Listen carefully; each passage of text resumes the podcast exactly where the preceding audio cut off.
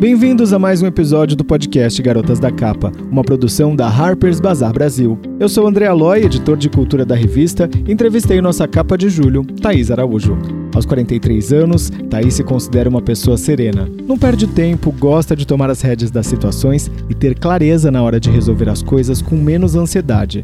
Maturidade que veio com o tempo, claro. Protagonista da novela Cara e Coragem da Globo, no papo a seguir, falamos sobre o trabalho, o marido e os filhos, carreira e outras coisas que ela deseja conquistar. Thaís, seja bem-vinda ao Garotas da Capa.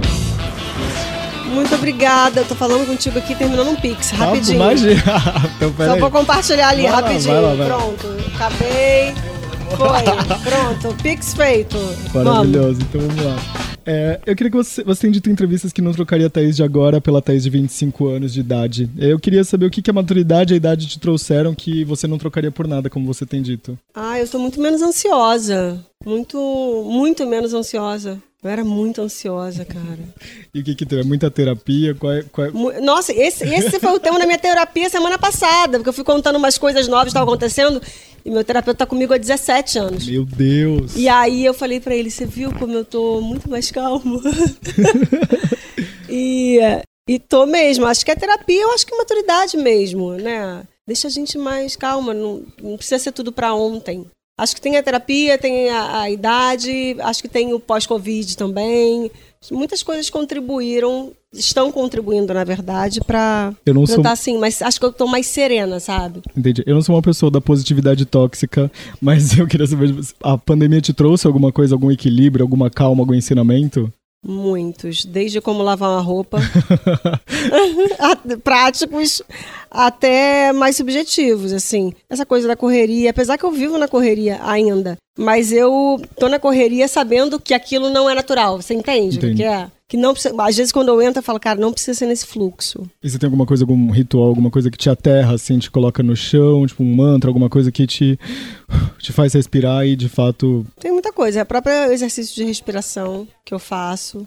É, eu aprendi a meditar na, na, Na pandemia. na pandemia. É, então, vira e mexe, eu faço exercícios de meditação, de respiração. Eu adoro um negócio que é bem haribozão, que é o Ho'oponopono. Adoro, pratico, eu acho que faz su... O Ho'oponopono eu não aprendi na pandemia não, tá? O Ho'oponopono eu já pratico tem sete anos. A minha mãe comprou esse livro no meio da pandemia. Ah, ela comprou o quê? O da madrugada de levantar? Ah, não. Eu não lembro, não sei qual que é, mas ela me falou, não, eu preciso comprar esse livro. já li alguns, É? tá? E como, como que é? Tipo, tem um ritual, tipo, da madrugada, tipo, quando você vê que você tá nesse mood Não, mais... tem um que é muito legal, que. eh, Esqueci o nome dele. Mas ele é assim, ele fala pra você. Eu, levan- eu sempre levantei muito cedo, né? E eu gosto de levantar antes de que a casa inteira acorde. Porque, na verdade, eu me toquei que é o único momento que eu tenho meu, exclusivamente. Depois eu fico atendendo demanda. Demanda de filho, de casa, de marido, de trabalho. E aí, quando acaba a noite, eu tô exausta. Então, a única maneira de eu ter um momento meu é de manhã bem cedo. E aí, eu acordo bem cedo e faço. Nesse, um eu não faço todo isso não, tá? Mais não. Fiz durante um tempão, depois cansei. Você levanta, medita, afirma, escreve, se exercita, blá, blá, blá. É, mas eu levanto bem cedo todo dia ainda. Que horas- que geralmente que hora você acorda? Cinco e meia. Meu Deus. É. O que que tem hoje nessa rotina, tipo, pra que você se dá de presente quando você acorda? Cara, o simples fato de fazer só um café pra mim já é. já me leva ao estado meditativo, sabe assim? Sem ter que pensar em nada. Mas você é a doida do café, tipo, o expresso, é da torra natural, tipo, essa coisa assim, tipo, sommelier de café, não? Não, não. É, mas eu, inclusive, tudo que os baristas fazem, eu faço uma personagem que é apaixonada por café agora, né? Então, tudo que os baristas pregam, que falam que é o bom café, eu vou bem na contramão. Eu gosto daquele café que eles falam, isso aí é tudo misturado, tem gosto de pirona. Eu falei, "Ih, eu gosto desse aí. Café não pode ser muito quente, eu tomo muito quente. Café não pode ser muito. é, pode ser aquele transparente, detesto, não tem que ser pesado. é, não, pelo é. amor de Deus, não. Prensa francesa, pra mim, não dá É, aquela não, gosto de não, água. Não dá, não dá pra mim. Então eu vou. Eu entendo, né? Entendo é, é, todos os estudiosos, assim, respeito e tal, mas eu ainda sou bem daquele café do supermercado. Eu também, também gosto bastante. Já que você estava falando de trabalho, eu queria saber o que, que a Clarice e a Anitta de Cara e Coragem têm em comum com você que vocês não têm nada a ver. Hum, elas são muito diferentes, né? A outra. É? Até parou, né? Ai, até parei pra ouvir. É... Ela tá falando aqui, a gente, a gente tá no meio da maquiagem. Como é seu nome? Soninha? A Soninha tá aqui fazendo as unhas de Thaís ela parou pra ouvir. É porque a Soninha já cheguei aqui, ela chegou no meu ouvido e falou assim: quem morreu foi a pobre, né? e eu não foi a pobre, foi a rica. É. Elas são muito diferentes, né? E que tem a ver comigo. Vamos lá. A Clarice tem uma coisa mais proativa, assim, né? É...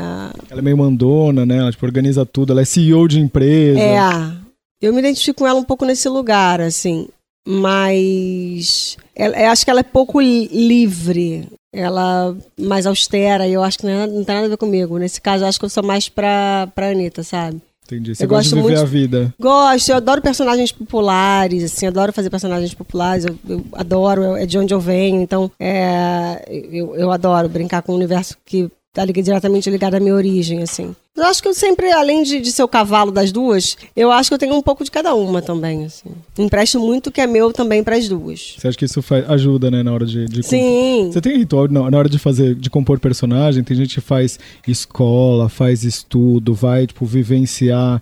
É, você acha que para esses personagens mais da cidade não precisa ter esse tipo de, de ah, estudo? Acho que precisa, precisa, sim. A gente fez toda uma preparação para a novela. É para Clarice, eu tive uma preparação bem legal junto com o Paulo, porque a gente não se conhecia e tal, que, o ator que faz o par romântico, então a gente tinha que ter muita intimidade, eu, a gente não se conhecia. É, é muito difícil, difícil né? isso, é. E, e a história dos dois já começava do final, né? Porque a novela começa, ela morre.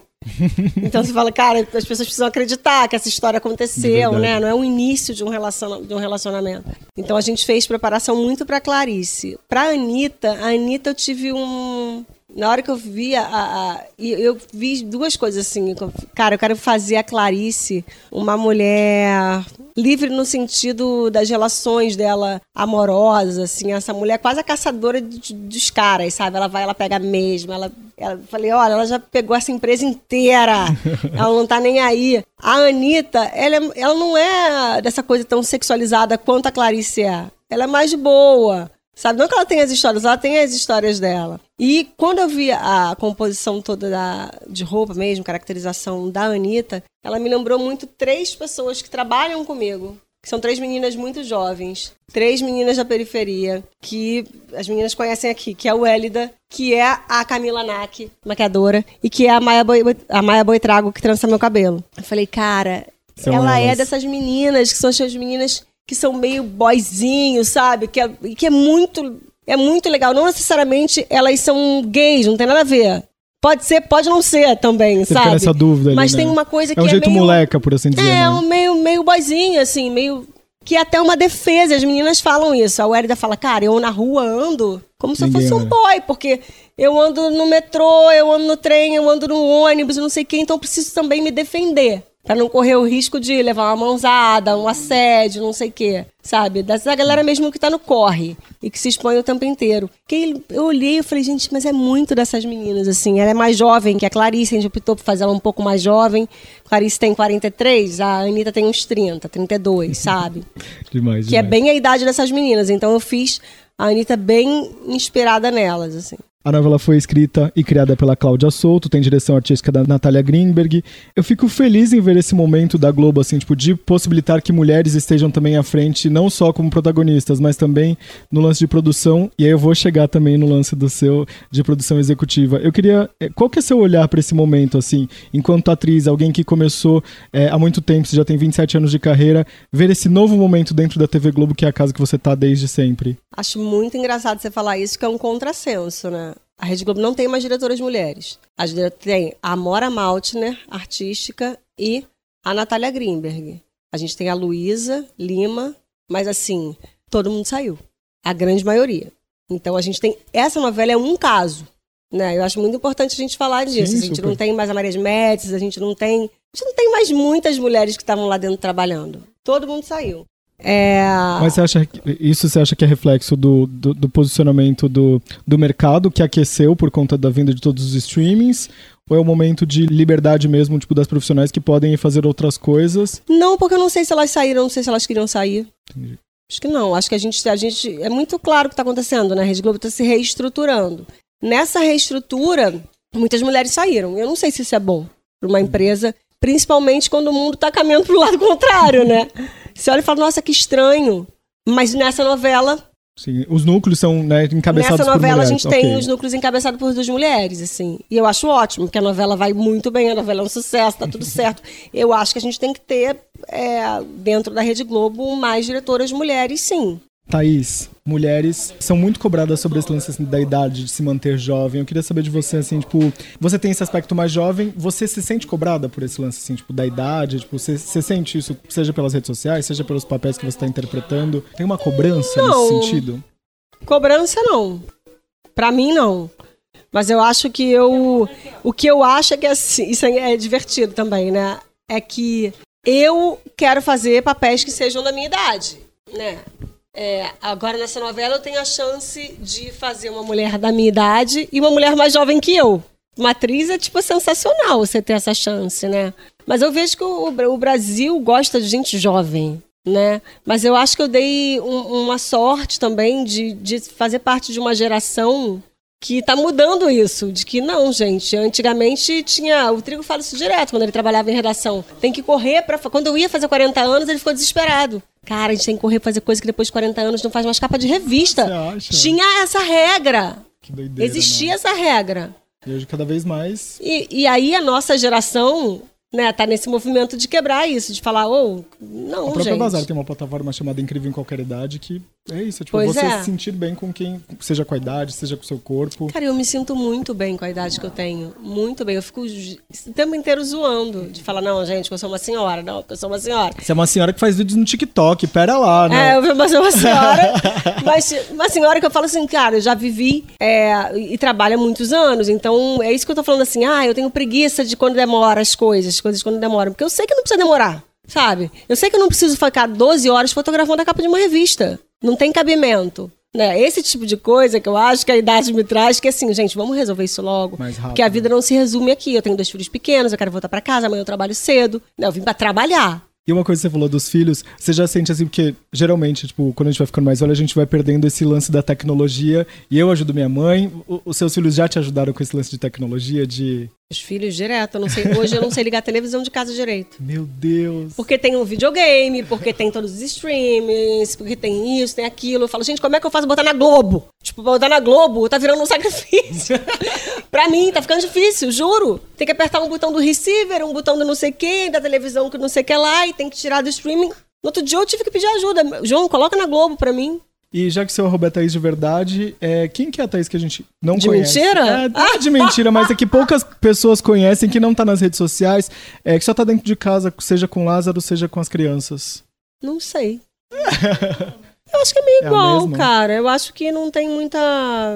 É lógico, são as minhas relações mais íntimas, né? Meu marido, meus filhos. É. E ainda mais porque, na verdade, deve ser bem diferente, porque eu não exponho meus filhos na, na internet, né? Eu não, não exponho a minha vida íntima. A minha vida íntima não é exposta, por escolha mesmo. Mas eles sentem vontade de ter um TikTok, tipo, de, de, de se expor nesse sentido? Às vezes eles falam.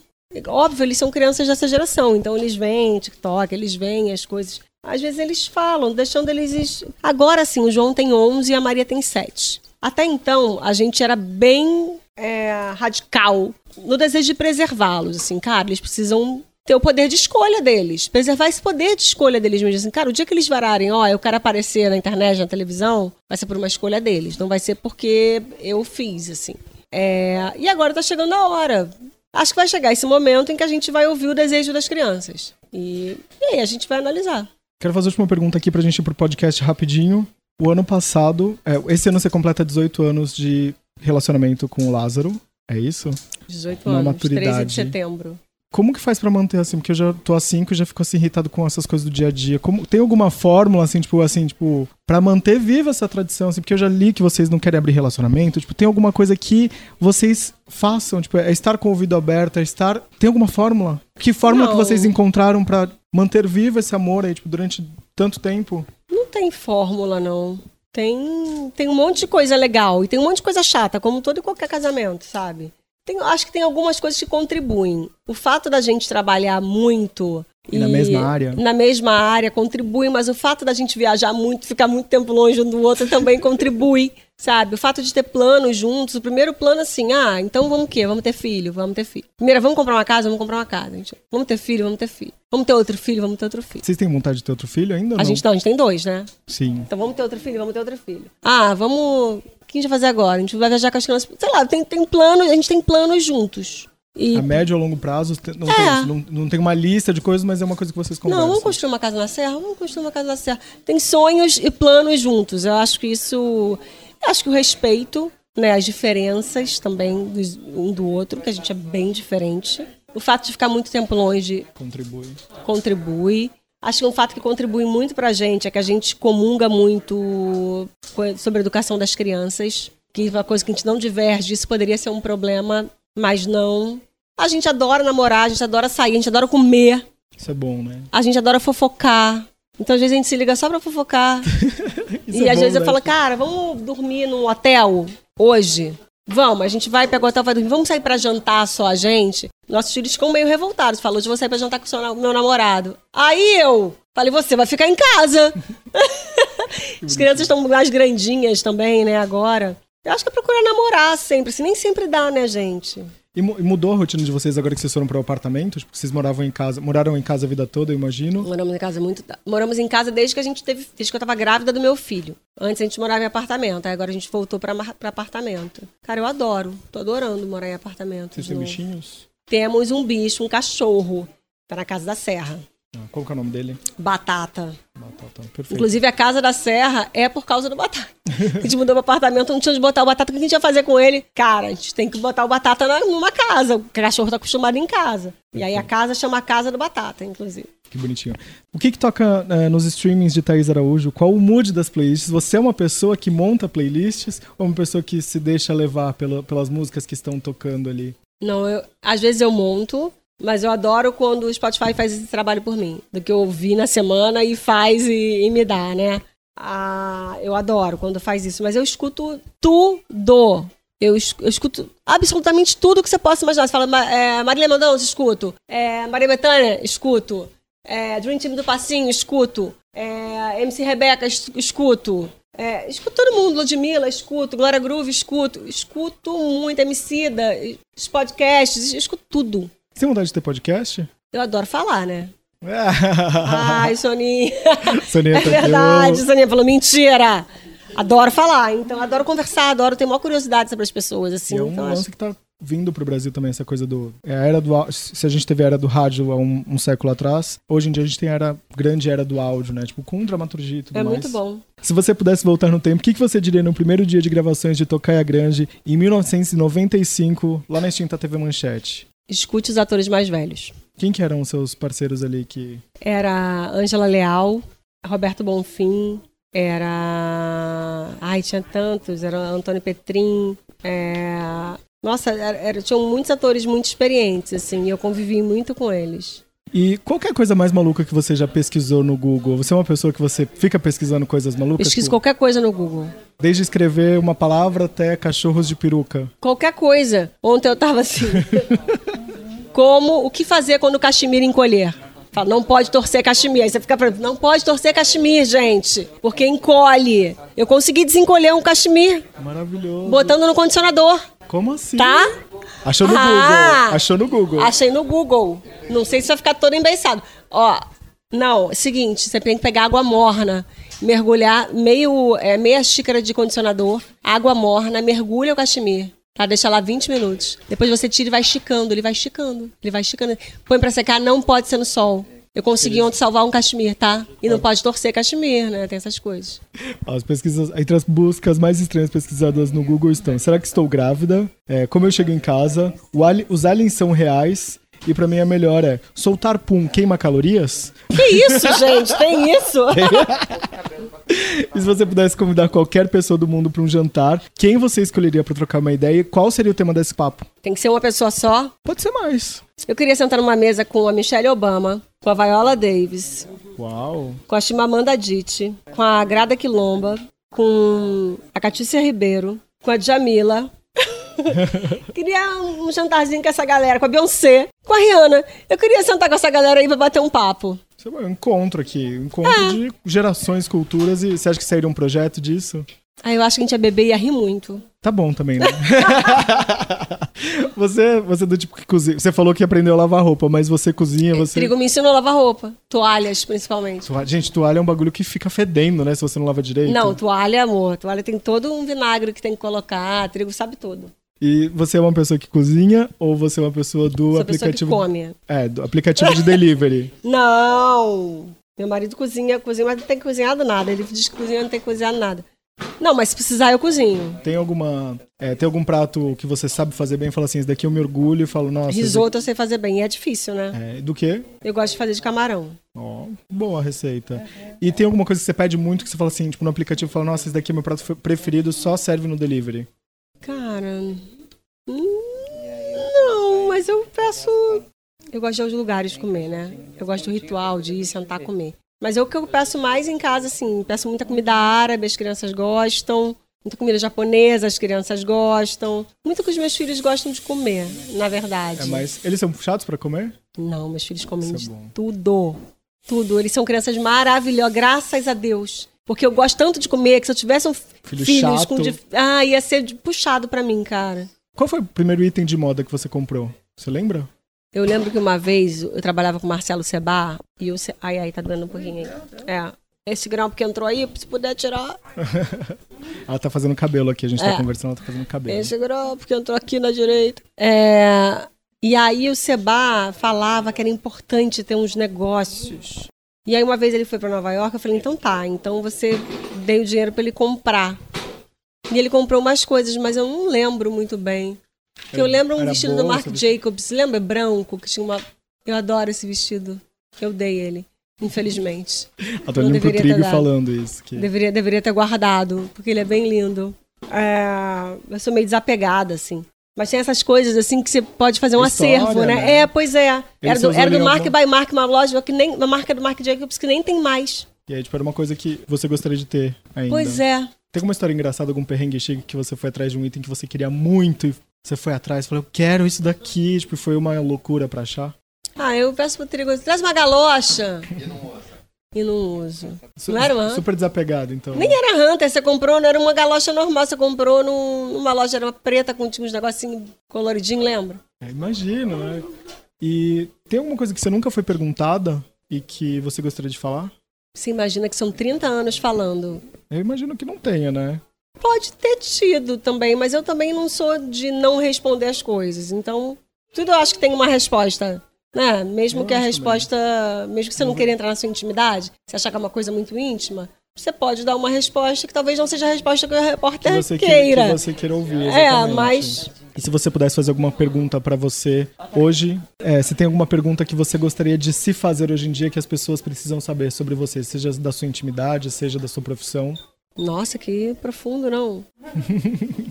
Geralmente as pessoas bugam quando eu faço essa pergunta. É, pois é, buguei. Não, mas eu acho que tem uma coisa. Por que, que você segue. Hoje o Trigo me encontrou na manhã- de manhã, bem cedo, falou: 15 anos que a gente pega avião domingo pra fazer capa de revista, né? E aí eu fiquei pensando assim: por quê?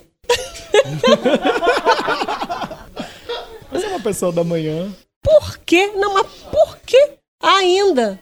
Depois de 30 anos, não sei o quê, por quê? É porque a gente tem que ir fazendo a manutenção das coisas, nada está garantido, certo? Mas é uma coisa que você gosta. Eu gosto, eu gosto. Perfeito. Na verdade, no meu trabalho, quando eu começo a ficar muito cansada e começo a deixar de ter prazer, é um dado bem importante para eu dar uma descansada, sabe? É quando eu falo assim, ó, tá, tá começando a ficar chato, tá na hora de dar uma paradinha. Que eu tenho tanto prazer no que eu faço, que quando, esse- quando deixa de ser prazeroso é porque eu ultrapassei um limite. E eu, meu limite ele é muito extenso, eu tenho que tomar muito cuidado com isso. Porque quando Você eu gosta de trabalhar, né? eu gosto, mas aí quando eu chego eu já tô doente, entendeu? É, e aí eu tenho que ficar alerta Você é com isso. sagitariana, né? Sou sagitariana. Sagitário gosta de trabalhar. É, mas eu, eu passo um pouquinho do limite às vezes. Eu ia te perguntar, minha penúltima pergunta, tá? Já tá. É, você é uma pessoa mística, assim, de rituais, de tipo, acende vela, agradece, oração e. Eu sou, eu gosto. Hoje eu falei pra ele, falei essa noite eu dormi rezando. Eu peguei uma japamala, assim, bem grandona, assim, desses 108 contas, e fiquei, fiquei fazendo roupona, assim, né? Meditando, assim, toda, porque eu sou, sou assim. Às vezes quando acendo um, acendo um espalo santo em casa, já fui mais, mas às vezes eu faço. E minha última pergunta é, é se você pudesse escrever um bilhete para o fim de 2020, o que, que você gostaria que tivesse escrito ali para Thaís que enfrentou esse ano, é, fez novela, que será que conseguiu descansar? Não sei. É, o que, estaria escrito ali? O que, que você gostaria de ler ali é, nesse bilhete? 2020? 2022. No fim, do, no fim desse ano ali, terminou a novela, tipo, você conseguiu resolver tudo o que tinha ali, tipo, no dia 31 de dezembro de 2022, abriu uma mensagem para você, o que que estaria escrito? E agora, qual vai ser? Então você não para de ter aventuras, né? Você gosta, né? Tipo, Sagitariano, né? E agora, qual vai ser? Qual vai ser de 2023? Perfeito. Muito, muito, muito obrigado pelo papo. Obrigada a você. Um beijo, beijo enorme.